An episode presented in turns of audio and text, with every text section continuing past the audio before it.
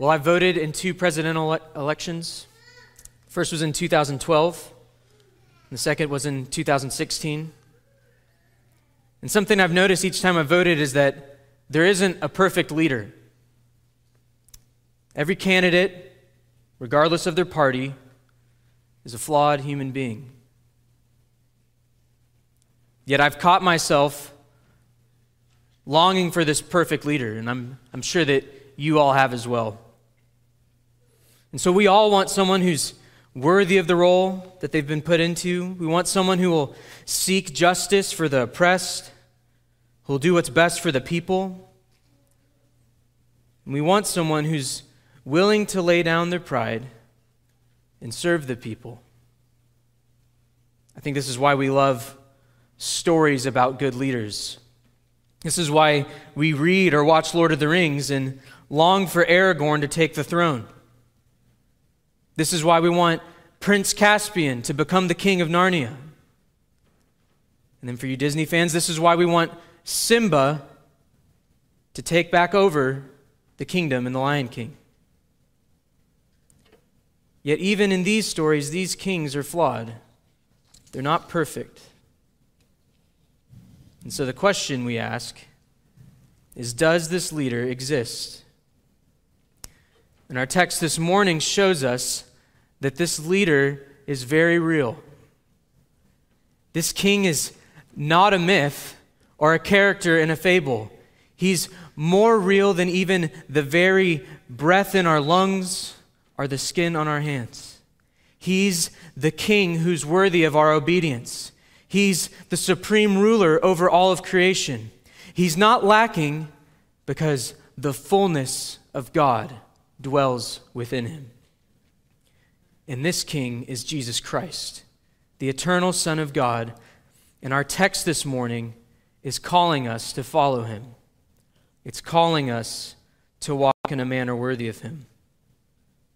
Well, last time we were in Colossians, we saw that Paul was confronting a false teaching that was going around in Colossae. And this false teaching was saying that Christ wasn't sufficient. It was saying that you needed Christ plus something else. And so these false teachers taught that you needed Christ plus obedience to the Jewish food laws, or that you needed Christ plus obedience to the Jewish festivals, or that you needed Christ plus this new revelation, or you needed Christ plus severe discipline to your body. And so, some modern examples of what, in a way that we might think of this, is that you need Christ plus the ability to speak in tongues to be saved, or that you need faith in Christ plus your own works to be saved. And so we'll discuss this false teaching when we get to chapter 2. But for today, we need to know this. At the heart of this false teaching, then and today, is the belief that there's something lacking in Christ. It's the belief that Christ isn't sufficient. And this wasn't, as we know, this wasn't the Christ that Paul believed in. Paul believed in a Christ who is sufficient and supreme over all things. And this wasn't merely head knowledge for Paul, that Paul taught that growing in the knowledge of this true Christ leads to walking in a manner worthy of Christ. So you see, what the Colossians believed wasn't merely at stake, that their walk, that their, the way that they lived was at stake as well. This is because what they believed affected the way that they lived. And so the same is true for us today that if we believe in an insufficient Christ, then we'll feel crushed by his demands, that loving others will be burdensome. Growing in our knowledge of Christ will be a chore. Enduring through trials will be a joyless endeavor. And our thanksgiving will be empty. So, NPC, if we want to live lives that honor Christ, then we need to take a deep gaze at the real Christ. We need to stare at the infinite beauty of King Jesus and be changed. And so let's look at our text this morning. In our passage, we're, we're going to see this main idea. This is my sermon in a sentence if you want to write this down. It's this Jesus is the supreme and sufficient King in creation and redemption.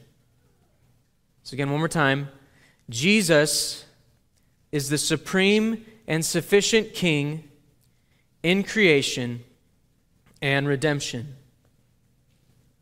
And so, as we move through this text, we're going to see three different sections. So, in verses 13 through 14, we're going to see the kingdom. And then in verses 15 through 20, we're going to see the king of the kingdom.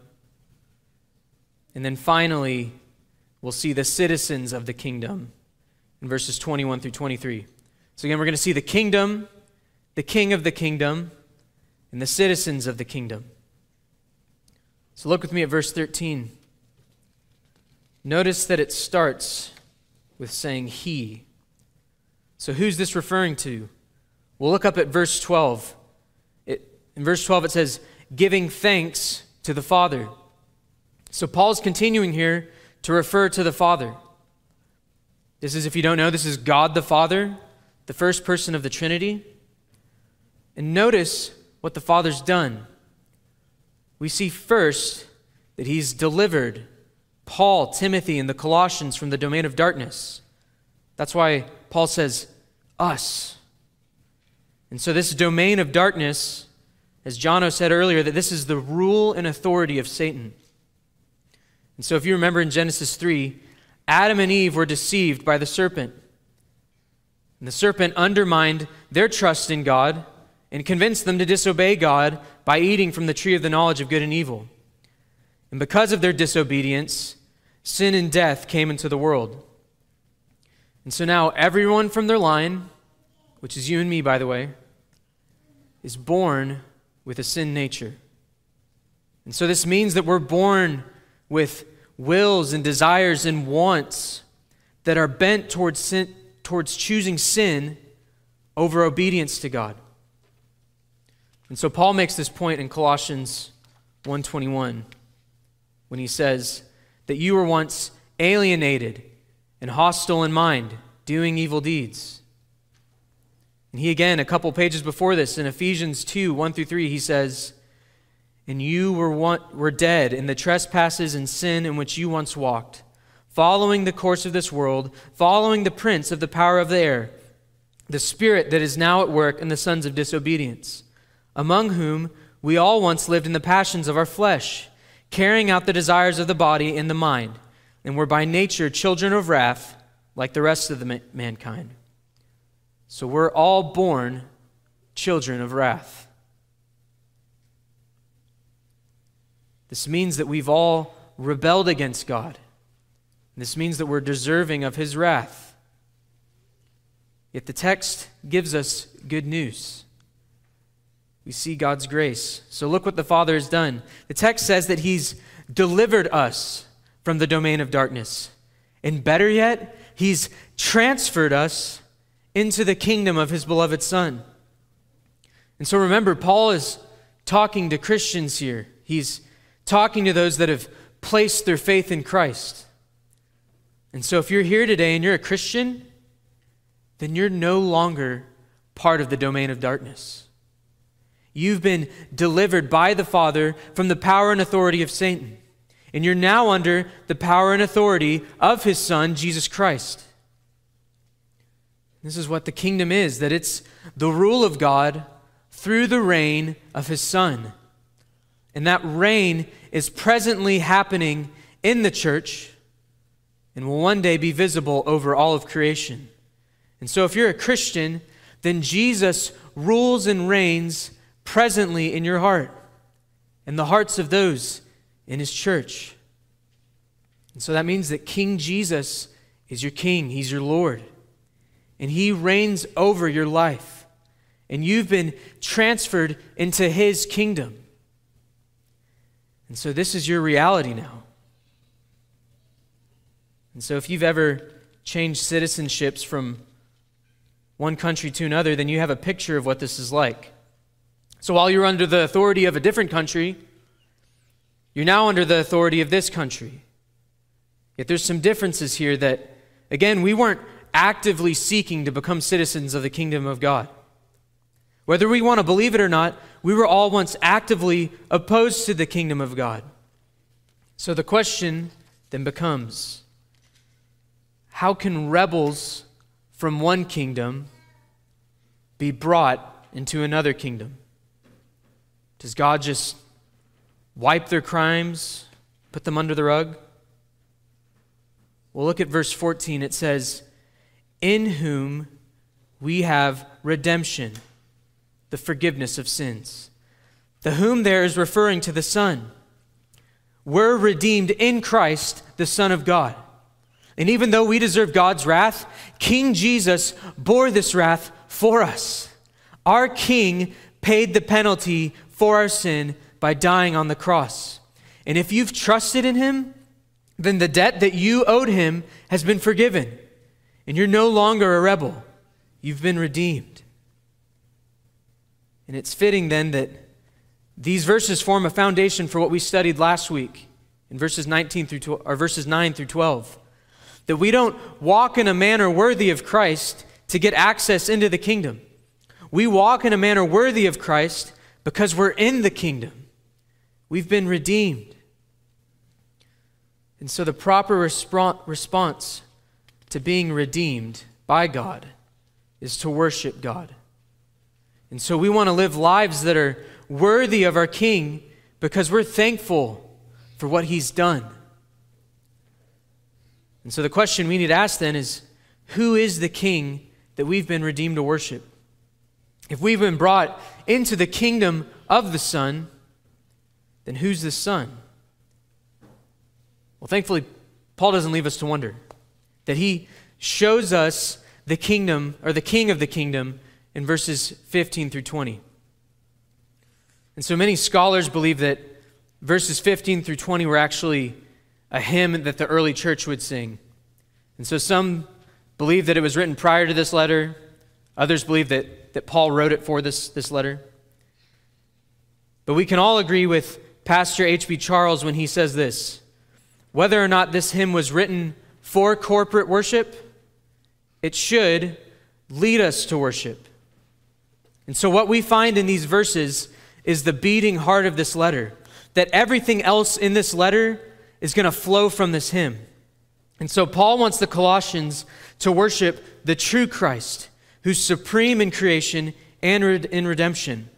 And he wants them to worship Christ with all of their lives. And so in verses 15 through 17, we're going to see Christ's supremacy in creation. Then in verses 18 through 20, we're going to see Christ's supremacy in redemption. So let's first look at Christ's suprem- supremacy in creation.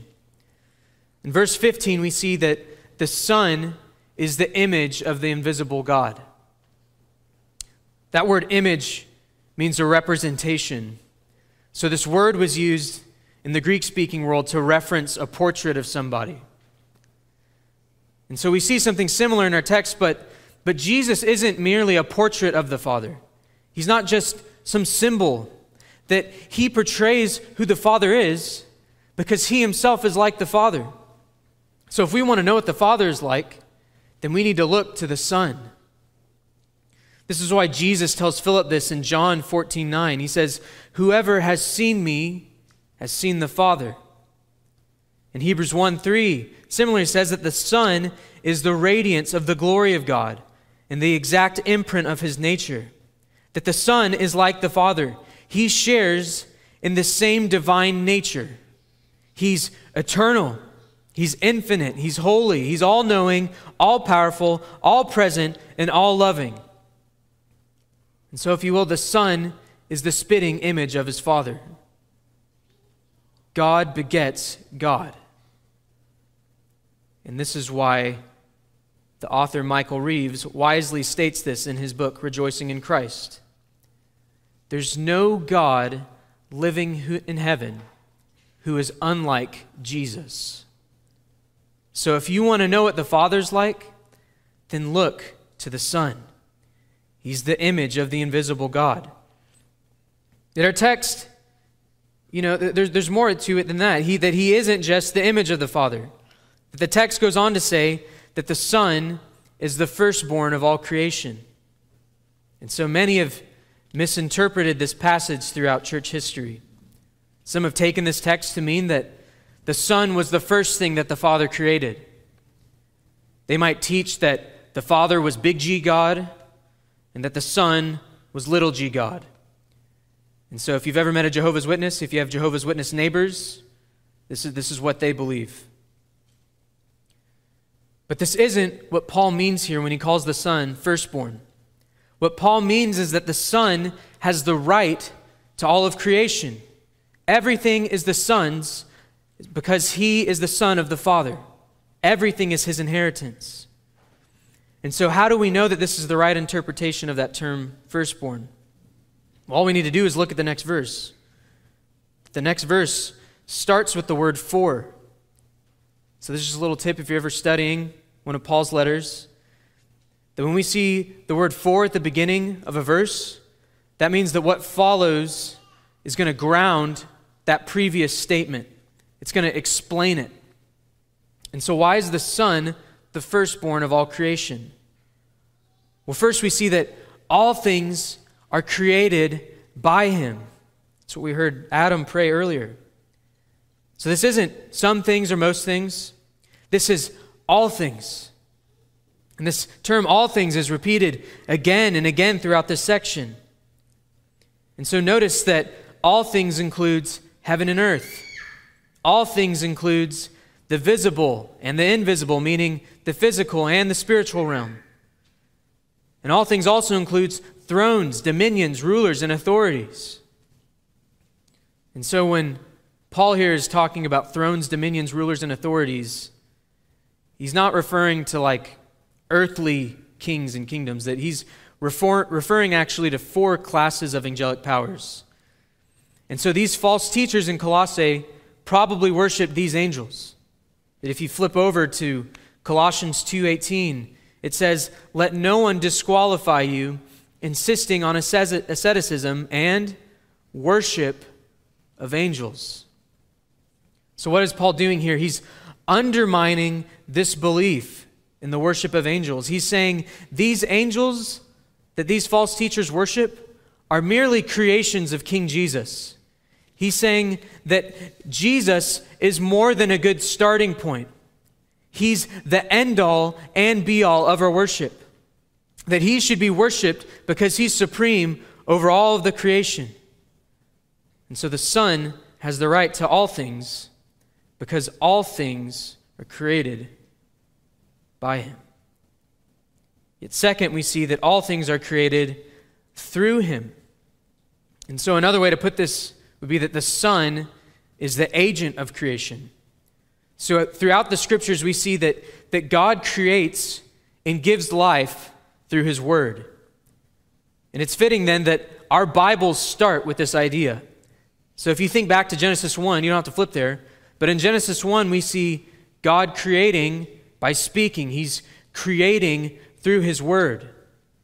And then in John 1, we get more clarity to this that the Son is referred to as the Word who is in the beginning with God and who is God. And then John 1 3 says that all things were made through the Word. Sound familiar? Well, what we see in Genesis 1, John 1, and Colossians 1 is that the Father created everything through the Son. The Son is the very agent through which the Father creates everything. And so, thirdly, we see that all things are created for him. And so this means that Christ is the goal of creation. And so we've all probably thought this at some point, but we've thought, what is the purpose of my life? We've probably wondered, why does everything exist? And thankfully, the Bible doesn't leave us without answers to those questions. That you and I and everything in the universe were created for Jesus. And so this doesn't mean that he needs everything that he's created. Jesus is God, he's needless. Yet everything is created for his glory, for his honor and for his praise. And so the goal of our lives isn't to make much of ourselves, it isn't to lift up ourselves over others. The goal of our lives should be to worship and honor Jesus by enjoying him forever to the glory of God the Father.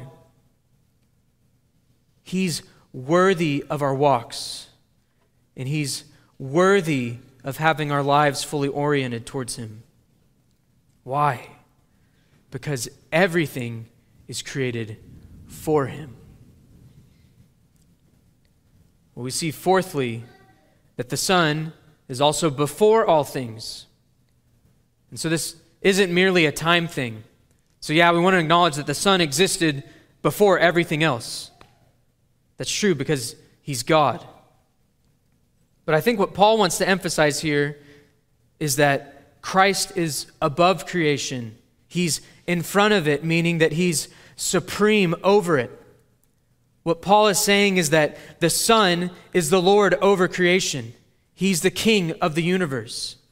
Yet He isn't just supreme over creation.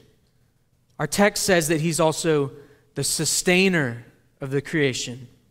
And so, fifthly, we see that all things hold together in Him, that He's the glue holding everything together.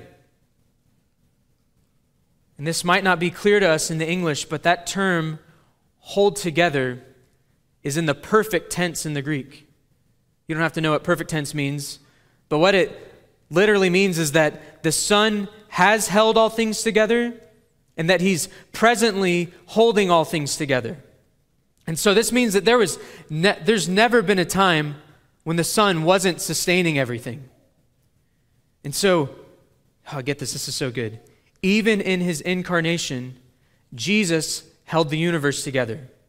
That is, Mary held him as a baby. He also held her in all things together. That as Jesus held himself up on the cross, that he also held all things together. And now at the right hand of the Father, he's holding all things together.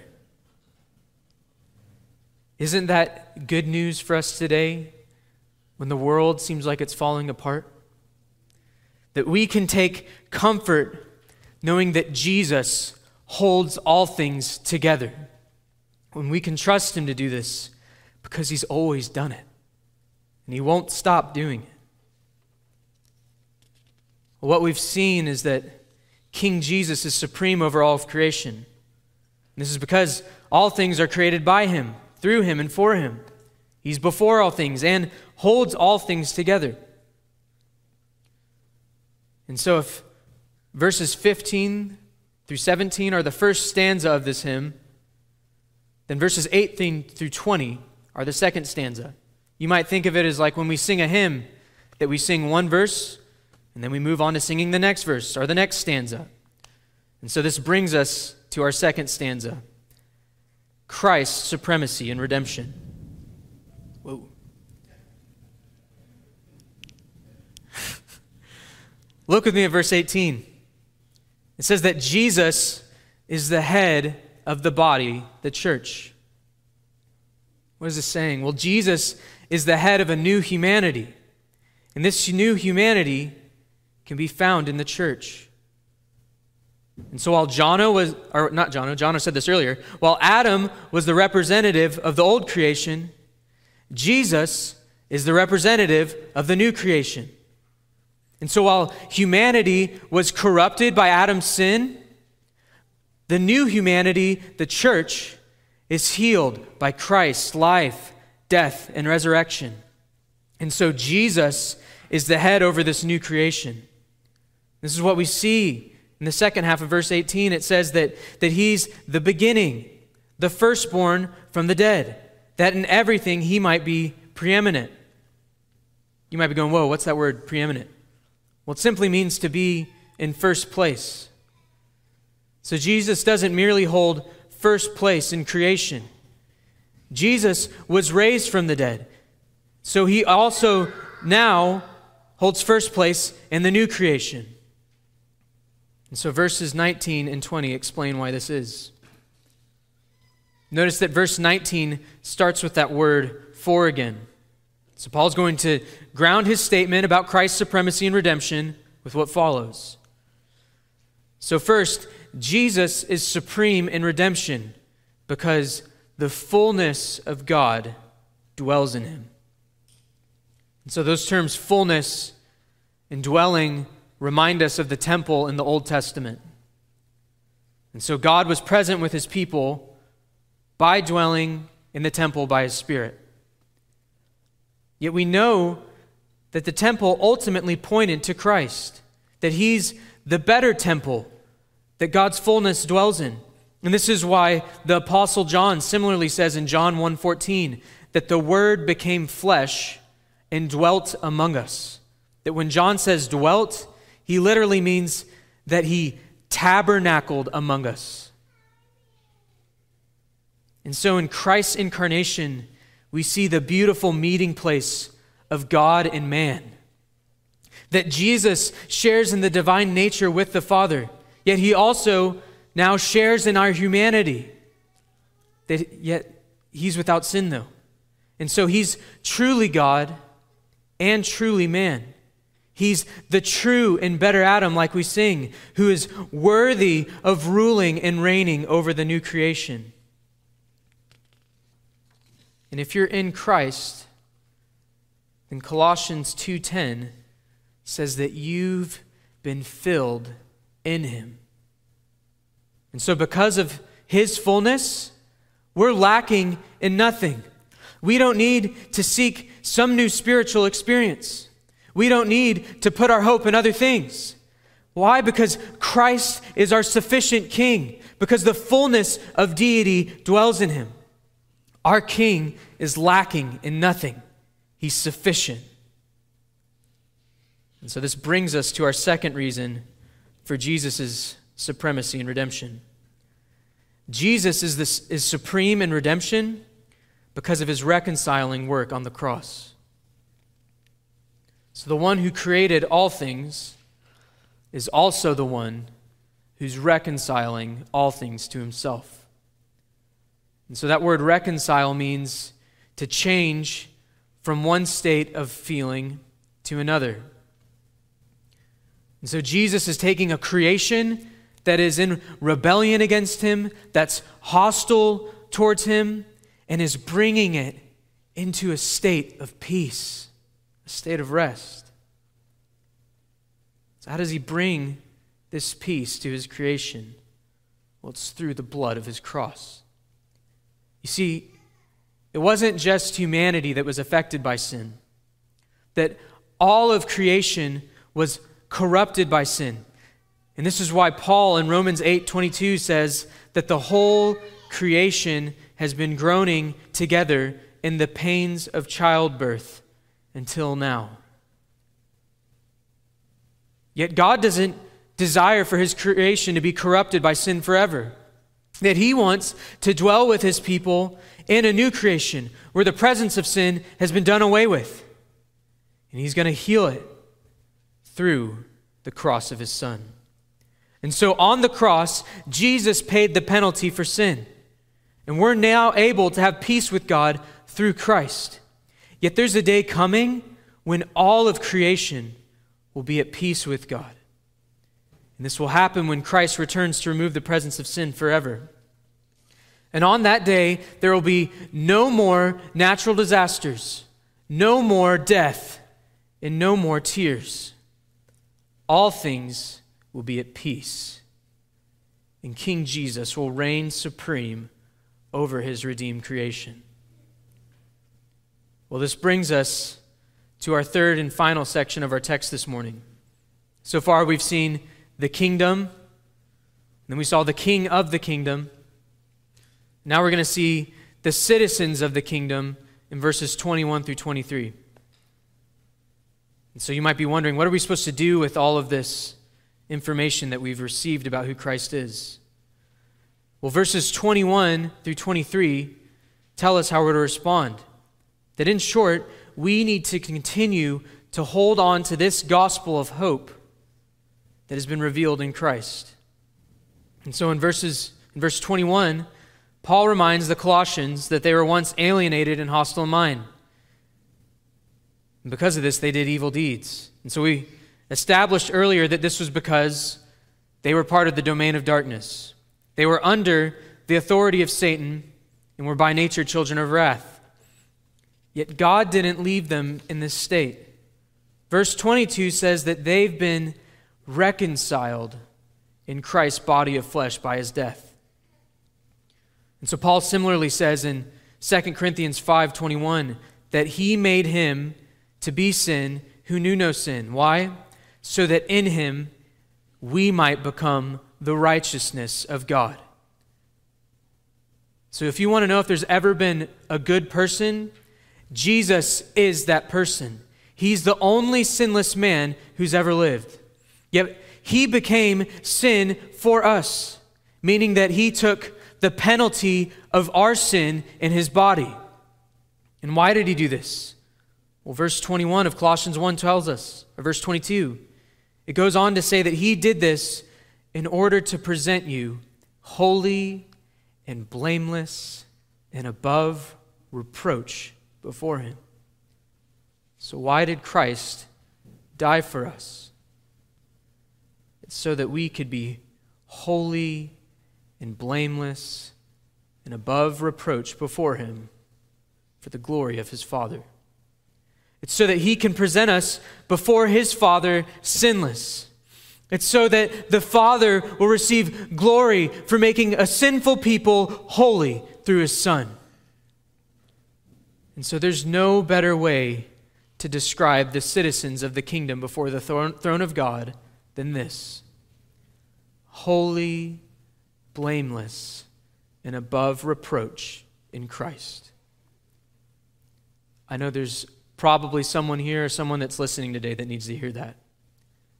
That the enemy wants you to think that God could never have fellowship with you, that God could never love you. And yet, God wants you to know through His Word that you'll be sinless before Him if you're in Christ, that He will welcome you with open arms. And so, that sin that you can't seem to beat, will be gone. And that past sin that you're consistently reminded of will be forgotten. And all the wounds you've received or have given will be mended. And all that will be left will be loving fellowship with God. That isn't just a future reality. If you're in Christ, then you've already been declared blameless. That's your position in Christ. You've been justified. But on the last day, the presence of sin will be removed forever. And you'll live with the God who lives in unapproachable light. And so, brothers and sisters, we're going to be glorious. Yet, even more so, we'll be with the one who's infinitely glorious. And so, do you long for that day? Do you long to see King Jesus in all of his majesty? Brothers and sisters, if you're in Christ, then seeing Christ will be your joy. Yet, friend, if you're not in Christ, then seeing Christ will not be your joy. It will be terrifying. You see, Jesus being king isn't good news for those who haven't been reconciled to him. If you're rebelling against God, then you don't have peace with God. And so when he comes to rule and reign in the new creation, you'll be cast out and doomed to an eternity in hell. So, friend, don't wait to confess with your mouth that Jesus is Lord. Don't wait to believe in your heart that God raised him from the dead. Trust in him today. We know that it's King Jesus' very heart to be compassionate towards those who, by His grace, recognize their sin and need for Him. It's what drives Him. So He's not asking you to clean yourself up first. He's not asking you to white knuckle your way into the kingdom. And the truth is, you can't. All you have to give him is your weakness. But the good news is that's all he'll accept. So I plead with you to turn from your sin and to turn to him. He's willing and able to forgive you of your sins and to bring you into his kingdom. And when you see him, you'll be holy and blameless and above reproach if you trust in him today. Well, what do we do as we wait for that day? Well, verse 23 calls us to continue in the faith. Notice that it says, if indeed you continue in the faith. And so when we read this in the English, we might assume that Paul has some doubts about them making it to the end. And there are other passages in Scripture that we would call warning passages. But if indeed here doesn't communicate any doubt in the Greek. Paul's assuming that the Colossians will endure this false teaching and hold on to their faith. Yet this doesn't mean that we don't need to endure. A saving faith is an enduring faith. We talked about that a couple months ago in Habakkuk 2. And those who are truly converted by God will make it to the end. And so Paul wants the Colossians to remain stable and steadfast, which means he doesn't want them to shift or move. Specifically, he doesn't want them to shift from the hope of the gospel. This is the good news that was proclaimed all over the known world and is continuing to this day to be proclaimed all over the world and even in our city. And so, this is the gospel of hope that Paul taught Epaphras. And it's the gospel of hope that Epaphras taught the Colossians. And so, how are we to continue in the faith? How are we to endure the end? we need to be in the business of reminding one another of our supreme and sufficient King. We, like the Colossians, have a variety of things that are calling for us not to endure. Maybe it's ridicule that you receive for your faith at work or at school or on social media. Maybe it's because of a difficult season in your marriage. Maybe it's because of a particular sin that you can't seem to beat. Maybe it's because you're struggling to believe that everything in God's Word is true. Maybe it's because God hasn't ended evil in the world. Or maybe it's because God hasn't taken that illness away. But, brothers and sisters, we can endure all of those things because Jesus is our King. He's supreme, meaning that we don't have to worship anyone or anything else. He's sufficient, meaning that there's nothing lacking in him. And out of this fullness, our King provides all of the grace we need to endure. And so, in this grace, He's given us each other to help us endure. We need to remember that this is a letter written to a local church, not just to an individual. And so don't stay on the fringes if you're struggling. Ask one of the elders, ask me, ask other believers in this church to walk with you. That King Jesus' care for us is made tangible by the way that we care for one another. So, brothers and sisters, let's lock our arms together and help one another get to the day when we'll see our supreme and sufficient King in all of his glory in his kingdom. So let's pray that that day comes soon. Pray with me.